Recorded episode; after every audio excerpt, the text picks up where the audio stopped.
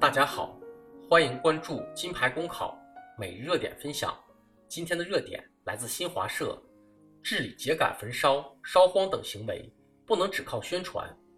谷雨时节，作物新种，东北地区陆续开始春耕。记者在田间地头采访时，经常可以看到路边悬挂的禁止秸秆焚烧的条幅和标语。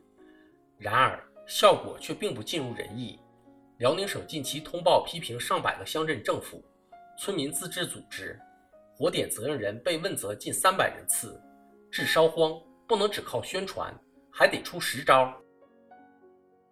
烧荒是我国不少地方农村的传统，秸秆被付之一炬，是最经济也最简便的方法。有农民不理解，祖祖辈辈都是种地前烧荒，为啥到如今烧荒就污染环境了？另外，基层政府上面千条线，下面一根针，要管住千家万户的农民，力不从心的情况也确实存在。近年来，环保问题日渐被重视，从各部委、省区市到县乡，每逢秸秆焚烧季，都会重申政策，严防死守。从政府通知到田间标语，屡见不鲜，但结果是烧荒顽疾如故。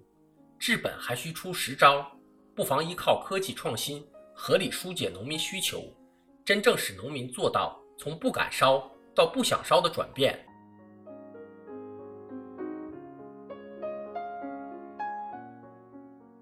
从我国农业、农村发展水平和现状来看，以推进农业供给侧结构性改革为契机，推动秸秆资源化利用不失为一个妙招。统计数据显示。我国每年可生成七亿多吨秸秆。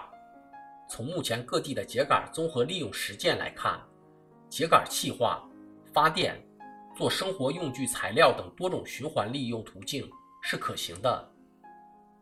如何使这些技术进一步完善、普及、推广，还需政府、科研单位以及相关企业努力攻关。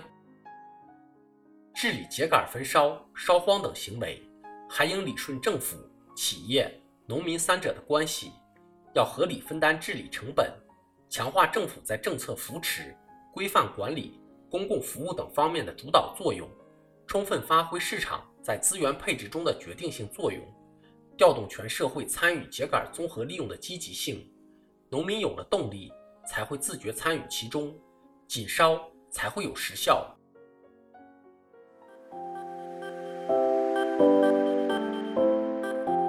朋友们，金牌公考新版公众号已经上线了。新版公众号将聚集更多在职公务员，提供更多高效优质的备考内容。如果你想收看我们每日热点分享的文字版，每天接收更多优质的备考心得推送，就请搜索微信公众号“金牌公考”，关注我们吧。公考路上你不孤单，金牌公考与你相伴。